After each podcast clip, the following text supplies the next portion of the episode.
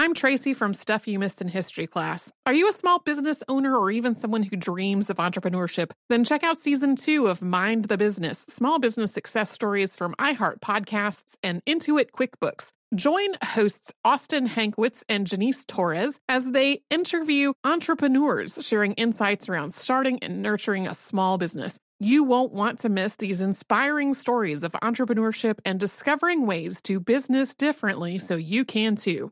Planning your next trip? Choice Hotels family of 22 brands has over 7,400 locations and the perfect hotel for any traveler you want to be. Like a Cambria hotel serving up locally inspired craft cocktails for all my folks who maybe want to meet up and talk about Mad Royals. Check into a Radisson hotel with flexible workspaces for you strivers who listen during business travel. Or a Comfort hotel with free hot breakfast, family friendly pools, and big spacious rooms for the parents who listen with their kids and need a little retreat. What are you waiting for? Join Choice Privileges and start earning points toward your next stay. Find a stay for any you when you book direct at choicehotels.com, where travels come true.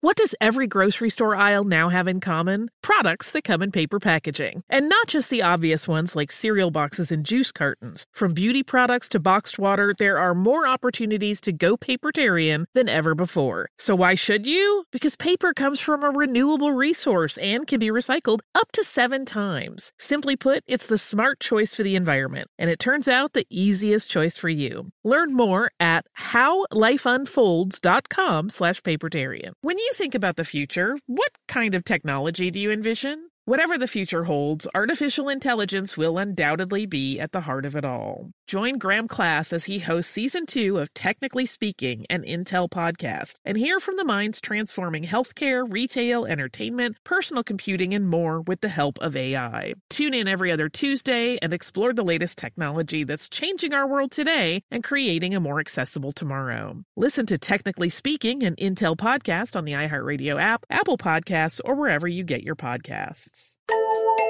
Welcome to Stuff You Missed in History class from HowStuffWorks.com.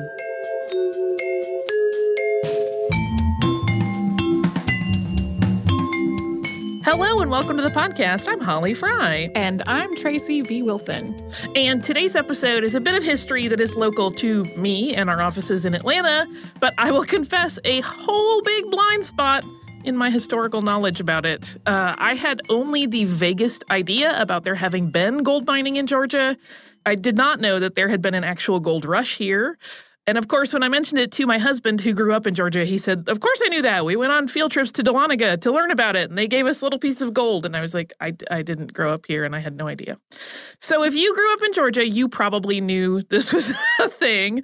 But it is also tied to some of the darkest parts of our country's history regarding the treatment of Native Americans. And I kind of suspect that was not part of school field trips.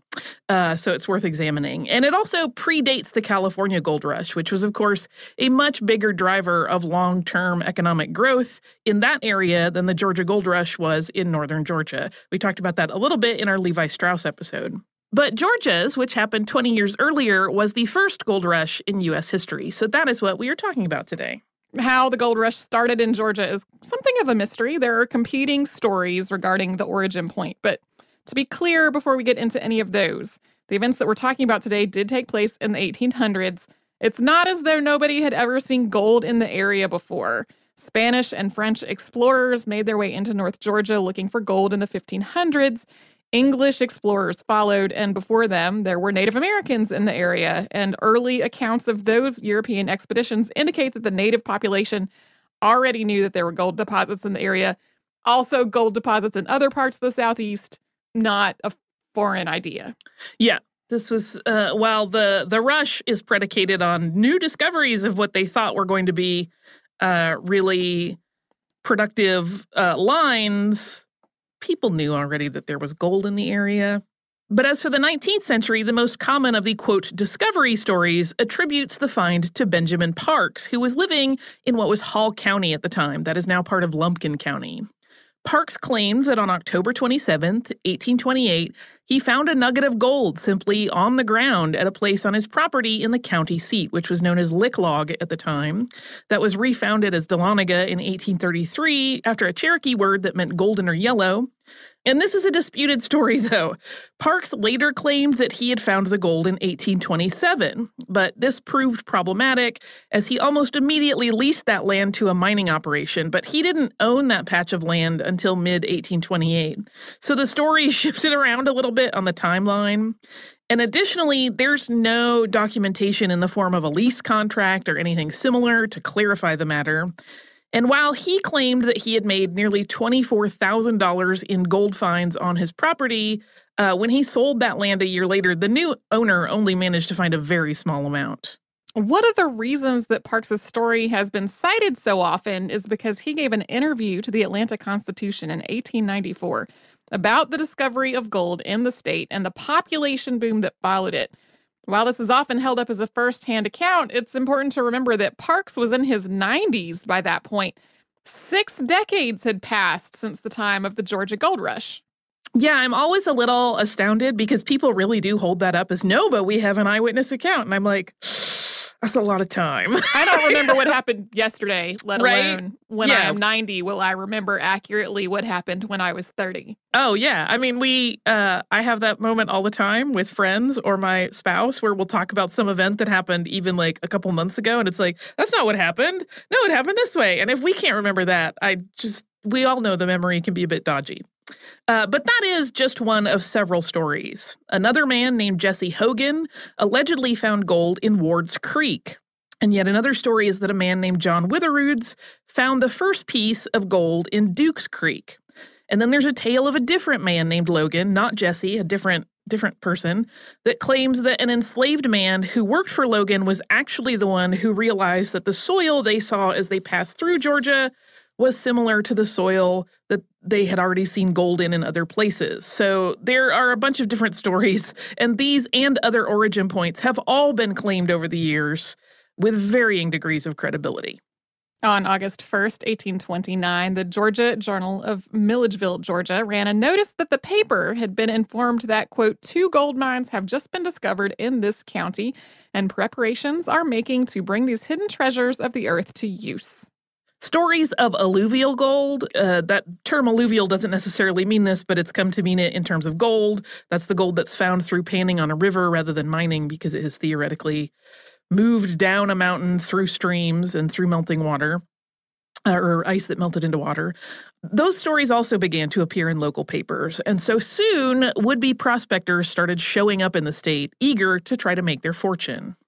At this point, there had been gold finds in the Carolinas already which I know about because while Holly's husband was taking field trips to Dahlonega, I was taking field trips to Reed Gold Mine in North Carolina. This was the beginning of public knowledge that there was gold in Georgia as well. But by the fall, there were gold mines scattered all through North Georgia, and independent prospectors had inundated the area. The first wave of gold hunters to move into the newly identified mining area were known as the 29ers. And many of these early prospectors were involved in placer or deposit mining, meaning digging or panning for gold that had washed down from those hilly areas and mountains. And you didn't need much equipment for this kind of gold hunting, so solo prospectors could just sort of follow their instincts and search wherever they could find what looked like a lucrative spot. But eventually, more industrial forms of mining moved in, and teams could look for ore in tunnels dug underground. The specific area where the gold was found was in part of the Cherokee Nation. While Cherokee peoples had lived in the Southeast for hundreds of years, long before the white settlers, by the 1820s, there was already a movement among Georgia's white citizens to try to have the Cherokee removed. As the discovery of gold on Cherokee land became public knowledge, there was an even greater fervor to simply take that land away in the interest of financial gain for the non native peoples. In 1828, the state of Georgia passed a group of laws that were intended to take away the rights of the Cherokee people in an effort to force them out of the state, basically to make it as inhospitable to live in the area as possible. And among these was a statement that Native Americans could not bring a legal suit against a white man, nor could a Native American be a witness in any court case against a white man. So at that point, the legal door was open for Cherokees to be abused by white citizens with absolutely no legal recourse. And while the legislators behind these laws had hoped the federal government would move Native peoples out of the area, they had just grown tired of waiting. And so they basically wanted to make it miserable for any Cherokee who lived within state lines. We'll get to the Cherokee Nation's response to this action, but first we are going to pause and have a quick word from one of our sponsors. I'm Tracy V. Wilson from Stuff You Missed in History class. Did you know small businesses make up 99.9% of all businesses in the United States? The world is powered by entrepreneurs, and if you're a small business owner or even someone dreaming of starting your own business, then you'll want to check out season two of Mind the Business Small Business Success Stories from Ruby Studio, from iHeartMedia, and Intuit QuickBooks. And every episode, hosts Austin Hankwitz and Janice Torres talk to entrepreneurs about how they've grown from the lessons of launching and nurturing a small business and how they have found success being their own boss. From the excitement of first starting out to finding the right tools and resources to process invoices and payments like QuickBooks Money, you won't want to miss these inspiring stories of entrepreneurship and discovering ways to business differently so you can too. And if you're a small business owner or even someone dreaming of starting your own business, then you'll want to check out season two of Mind the Business Small Business Success Stories from Ruby Studio, from iHeartMedia, and Intuit QuickBooks. Planning your next trip? Choice Hotels has a stay for any traveler you want to be with 22 brands and over 7,400 locations. Whether you're a business traveler, a family road tripper, someone who wants to seek out history and maybe make your own, or just planning a quick getaway, Choice Hotels has a stay for any you. Like a Cambria Hotel, where you can be a cocktail connoisseur and sip locally inspired craft beverages at downtown locations in the center of it all. This is a fun way to visit cities with a lot of history and a lot of fun in mind. Or a Radisson Hotel for all our productivity powerhouses out there. With flexible workspaces and on site restaurants, you'll get the most out of your work trip. You'll get the coffee, the Wi Fi, and the work done. And we can't forget about comfort hotels. Imagine you're a family road trip or waking up in your big spacious room and then heading down to a free hot breakfast for the entire family, including waffles. So you'll be well fed and ready for the day's adventure, even if that's just relaxing. After that, you're spending all afternoon relaxing by the pool. You deserve it. What are you waiting for? Join Choice privileges and start earning points toward your next stay. Find a stay for any you. Book directly at choicehotels.com, where travels come true. Looking to part ways with complicated, expensive, and uncertain shipping? Then give your business the edge it needs with USPS Ground Advantage shipping from the United States Postal Service. Keep everything simple with clear upfront pricing and no unexpected surcharges. Keep things affordable with some of the lowest prices out there. And keep it all reliable with on time ground shipments. It's time to turn shipping to your advantage. Learn how at USPS.com/slash advantage. USPS Ground Advantage. Simple, affordable, reliable. When you think about the future, what kind of technology do you envision? Whatever the future holds, artificial intelligence will undoubtedly be at the heart of it all. Join Graham Class as he hosts season two of Technically Speaking, an Intel podcast from Ruby Studio in partnership with Intel. Explore the future of technology that's rapidly evolving our world today with the help of AI. There is still so much work and research needed to fully understand the power and potential of AI, and Intel is at the forefront of implementing AI in revolutionary technology that's changing the world we live in for the better. In each episode, Graham interviews the minds transforming medicine and healthcare, retail, entertainment, personal computing, and more while pioneering new uses for AI in these spaces. Tune in every other Tuesday and explore the latest technology that's changing our world today and creating a more accessible tomorrow. Listen to Technically Speaking, an Intel podcast on the iHeartRadio app, Apple Podcasts, or wherever you get your podcasts.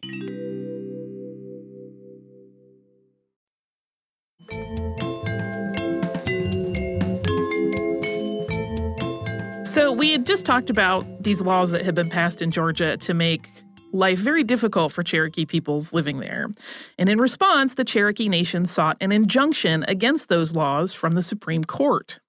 Cherokee Nation versus Georgia claimed that these new laws violated the treaties that were in place and had been negotiated between the Cherokee and the United States. In the opinion written by Supreme Court Chief Justice John Marshall, he stated, quote, "The court has bestowed its best attention on this question. And after mature deliberation, the majority is of opinion that an Indian tribe or nation within the United States is not a foreign state in the sense of the Constitution and cannot maintain an action in the courts of the United States. If it be true that the Cherokee Nation have rights, this is not the tribunal in which those rights are to be asserted. If it be true that wrongs have been inflicted and that still greater are to be apprehended, this is not the tribunal which can redress the past or prevent the future. The motion for an injunction is denied. The Indian Removal Act of 1830 was signed by President Andrew Jackson, who had been elected in 1828 around the same time that the state of Georgia had been getting impatient about Native Americans and whether the federal government would take action to push them off of their land. The Indian Removal Act stated that Native Americans living east of the Mississippi River were to be evicted from their land and moved to unsettled land west of the Mississippi. This, of course, was the act that eventually led to the Trail of Tears, but there were many Native Americans who resisted the removal early on, and additional legal battles were fought over the land. In February 1831, knowing the federal government wouldn't interfere, surveyors began measuring the Cherokee land to be sectioned into plots for disbursement to white citizens. In 1832, there was another court case that led the Supreme Court to examine the relationship between Native American nations and the state and federal government, with the case of Worcester versus Georgia. That went to the United States Supreme Court. In that case, a missionary named Samuel Austin Worcester was arrested for breaking a newly enacted Georgia law that prohibited white missionaries from living on Cherokee land. Worcester had been there as a guest and ally of the Cherokee Nation, and the lawsuit was filed with the intent of more clearly defining the rights of the Cherokee Nation and establish that they had a right to manage their own territory. In a surprising contrast to the language in the denial of injunction that Marshall wrote in relation to Cherokee Nation versus Georgia, the finding in Worcester versus Georgia indicated that the Cherokee peoples were a nation of, quote, distinct independent political communities retaining their original natural rights as already laid out in a number of treaties that had been agreed upon with the Cherokee peoples. Thus, Georgia law could not overrule the agreements that the U.S. had negotiated. This was a victory on paper, but it didn't actually help the Cherokee retain their land. Forcible removal began in 1838. But already, in going back to 1830, the state of Georgia had managed to seize parts of the Cherokee Nation and then redistribute it in parcels to white citizens. That court case, Worcester versus Georgia, is actually has actually been cited so many times as the uh, recognition of the fact that Native American nations existed distinctly and should have their own rights. Um, but as Tracy said, it did not really help in this particular instance. So the manner in which these lots that had been taken and, and parted out were assigned to owners was through a lottery system, which started in October 1832. This was one of eight land lotteries in the state of Georgia that took place between 1805 and 1833. So, for $10, a hopeful landowner could enter the lottery, and their name was then put on a piece of paper and added to one barrel of possible draws, and then lot numbers for the available parcels were put into a second barrel. So, a name and a lot number were drawn each time to match winners up with their new land holdings. If they were drawn in one of the two 1832 lotteries, which redistributed the Cherokee land, they would be issued a tract of land amounting to 40 acres. These lots were advertised as gold lots, but that name came with no guarantee that any gold would be found on any given parcel. Some people opted to turn their good luck at winning a lottery plot to money right away rather than start a mining effort of their own. To that end, some lots were essentially flipped. In one instance, a man who had won a lot turned his $10 for his lottery ticket into 10,000 by immediately selling his newly acquired property. And Native Americans were barred from participating in the lottery, so there was no way that any of them could gain any land back.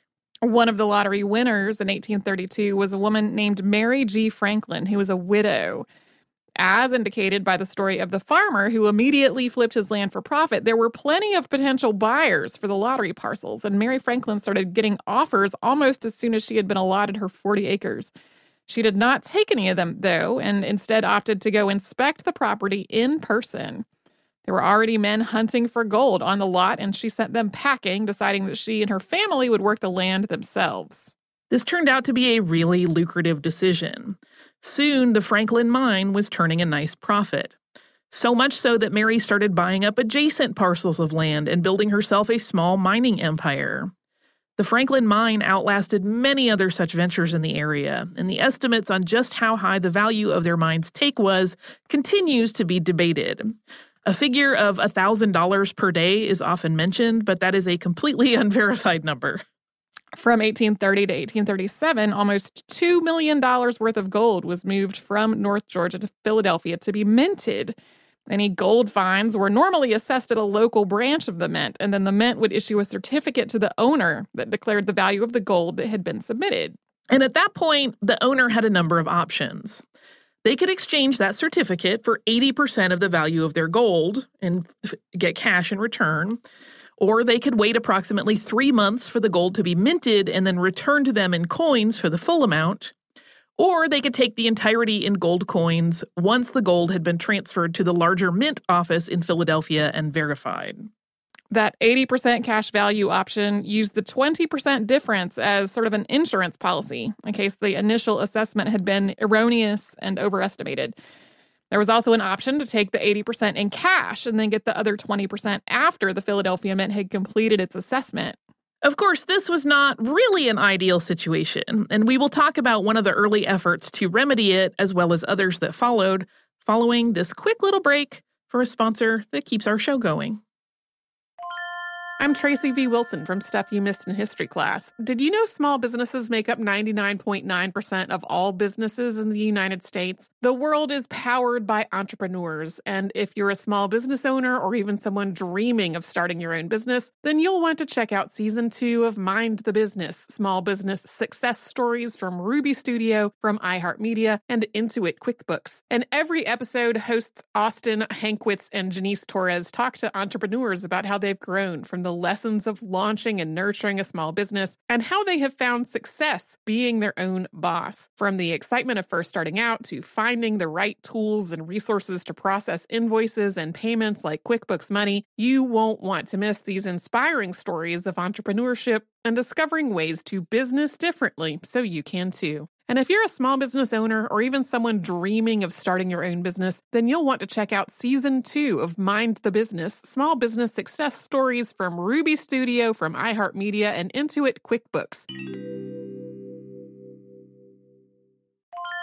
Planning your next trip? Choice Hotels has a stay for any traveler you want to be with 22 brands and over 7,400 locations. Whether you're a business traveler, a family road tripper, someone who wants to seek out history and maybe make your own, or just planning a quick getaway, Choice Hotels has a stay for any you. Like a Cambria Hotel, where you can be a cocktail connoisseur and sip locally inspired craft beverages at downtown locations in the center of it all. This is a fun way to visit cities with a lot of history and a lot of fun in mind. Or a Radisson Hotel for all our productivity powerhouses out there. With flexible workspaces and on site restaurants, you'll get the most out of your work trip. You'll get the coffee, the Wi Fi, and the work done. And we can't forget about comfort hotels. Imagine you're a family road tripper waking up in your big spacious room and then heading down to a free hot breakfast for the entire family, including waffles. So you'll be well fed and ready for the day's adventure, even if that's just relaxing. After that, you're spending all afternoon relaxing by the pool. You deserve it. What are you waiting for? Join Choice privileges and start earning points toward your next stay. Find a stay for any you. Book directly at choicehotels.com, where travels come true. Looking to part ways with complicated, expensive, and uncertain shipping? Then give your business the edge it needs with USPS Ground Advantage shipping from the United States Postal Service. Keep everything simple with clear upfront pricing and no unexpected surcharges. Keep things affordable with some of the lowest prices out there. And keep it all reliable with on time ground shipments. It's time to turn shipping to your advantage. Learn how at USPS.com/slash advantage. USPS Ground Advantage. Simple, affordable, reliable. When you think about the future, what kind of technology do you envision? Whatever the future holds, artificial intelligence will undoubtedly be at the heart of it all. Join Graham Class as he hosts season two of Technically Speaking, an Intel podcast from Ruby Studio in partnership with Intel. Explore the future of technology that's rapidly evolving our world today with the help of AI. There is still so much work and research needed to fully understand the power and potential of AI, and Intel is at the forefront of implementing AI in revolutionary technology that's changing the world we live in for the better. In each episode, Graham interviews the minds transforming medicine and healthcare, retail, entertainment, personal computing, and more while pioneering new uses for AI in these spaces. Tune in every other Tuesday and explore the latest technology that's changing our world today and creating a more accessible tomorrow. Listen to Technically Speaking, an Intel podcast on the iHeartRadio app, Apple Podcasts, or wherever you get your podcasts.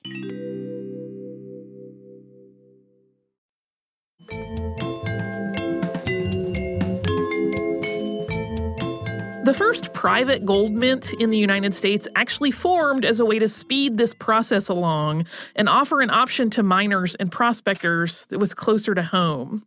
So, this was the mint of a silversmith named Templeton Reed, who went by the name Temple. And he set up a small mint in Gainesville, Georgia, and he pressed coins in $2.50, $5, and $10 denominations. The requirement for a pressed gold coin was that it had to contain 99% gold.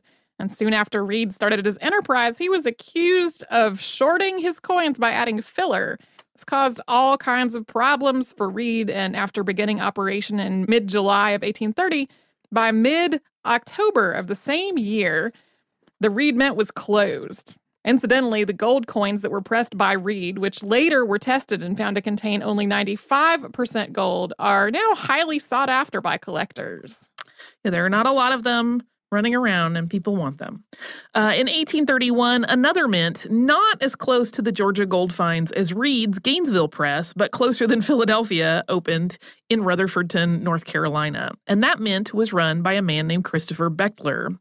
Unlike Reed, his enterprise had some longevity. Bechtler ran his mint for almost 20 years until 1850, and he did not grapple with accusations of improperly minted coins as Reed had. On June 28, 1834, President Andrew Jackson signed the Coinage Act of 1834.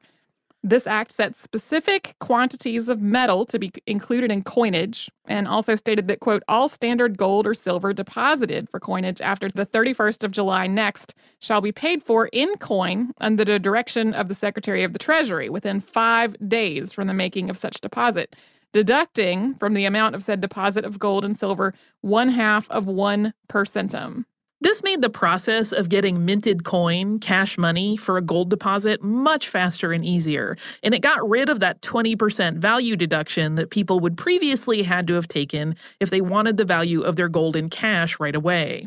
On March 3rd of the following year, the Mint Act of 1835 established new mints in three locations, stated as follows quote, be it enacted by the Senate and House of Representatives of the United States of America in Congress assembled, that branches of the Mint of the United States shall be established as follows one branch at the city of New Orleans for the coinage of gold and silver, one branch at the town of Charlotte in Mecklenburg County in the state of North Carolina for the coinage of gold only, and one branch at or near Dahlonega in Lumpkin County in the state of Georgia, also for the coinage of gold only. The establishment of the Dahlonega Mint in 1835 was the result of an effort that had actually begun in 1833 to try to address the ongoing needs of the area and its gold miners. But even so, that wasn't an active office until 1838 when it was finally able to start accepting gold deposits. It opened on February 12, 1838, and pressed its first gold coins the following April. The irony is that in the time that it had taken to petition for a mint in Georgia, the Georgia gold rush had largely played itself out. While the state geologist Matthew Stephenson assured miners that there was still more gold to be unearthed in the North Georgia mountains, the rush was over. Mark Twain's character Mulberry Sellers in the 1892 novel The American Claimant is said to be paraphrasing Stephenson when he utters the famous line, There's gold in them thar hills. Yeah, the quote from Stephenson is is much less um much less them thar. Much less them thar. It was kind of like, hey, there I believe there are still gold and there's still gold in the hills. and by the time it was told to Mark Twain, he got it secondhand, and by the time he wrote it as a character, it got a little more um color, we'll say. And in the late 1840s, when gold was discovered in California, no amount of assurance that there was still gold in the Georgia mountains could keep the Georgia gold industry alive.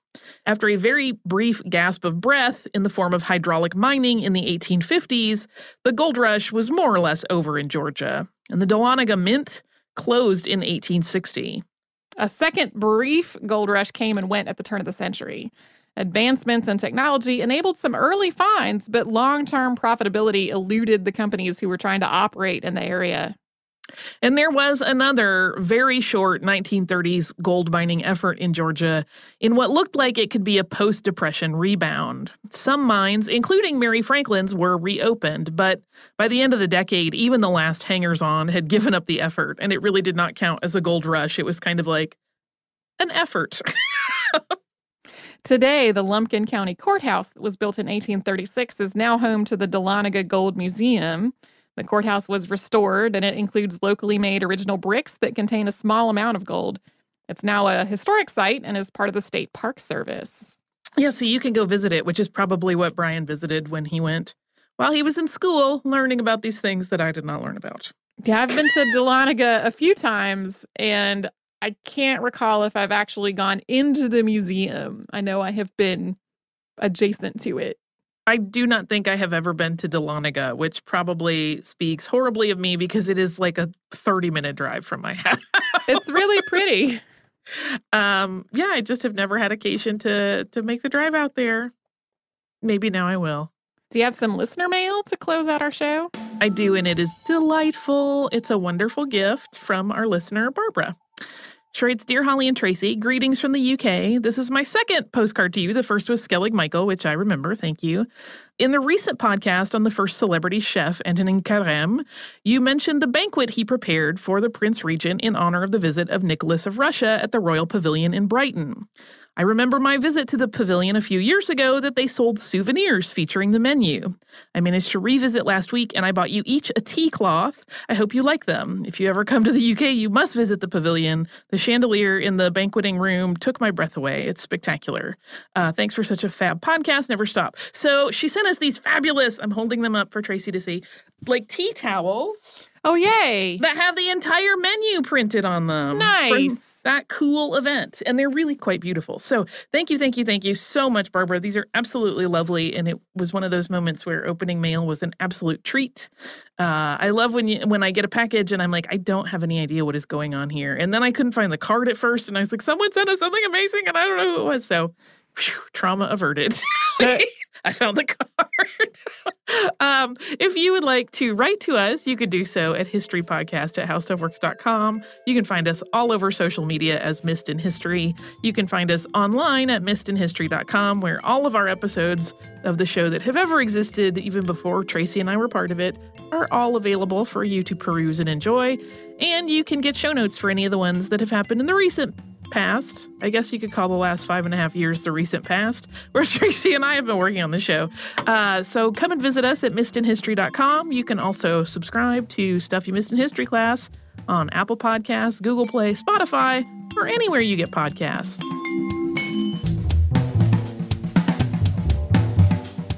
For more on this and thousands of other topics, visit howstuffworks.com.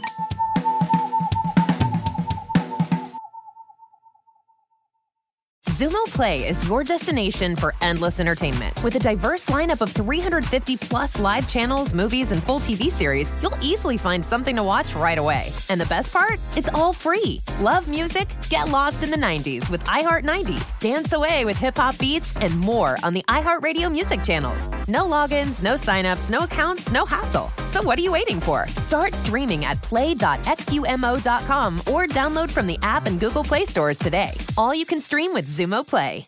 The wait is almost over. Get ready for the 2024 NFL season as the full schedule is announced. Every rivalry, every rematch, every rookie debut, every game revealed. The 2024 NFL schedule release, presented by Verizon, coming in May.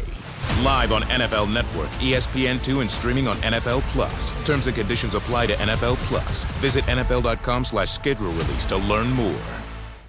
Looking to part ways with complicated, expensive, and uncertain shipping? Then give your business the edge it needs with USPS Ground Advantage shipping from the United States Postal Service. Keep everything simple with clear upfront pricing and no unexpected surcharges. Keep things affordable with some of the lowest prices out there. And keep it all reliable with on time ground shipments. It's time to turn shipping to your advantage. Learn how at USPS.com slash advantage. USPS Ground Advantage. Simple, affordable, reliable. This is Malcolm Gladwell from Revisionist History. eBay Motors is here for the ride. With some elbow grease, fresh installs, and a whole lot of love, you transformed 100,000 miles and a body full of rust into a drive that's all your own. Brake kits, LED headlights, whatever you need, eBay Motors has it. And with eBay Guaranteed Fit, it's guaranteed to fit your ride the first time, every time, or your money back. Plus, at these prices, you're burning rubber, not cash. Keep your ride or die alive at ebaymotors.com. Eligible items only, exclusions apply.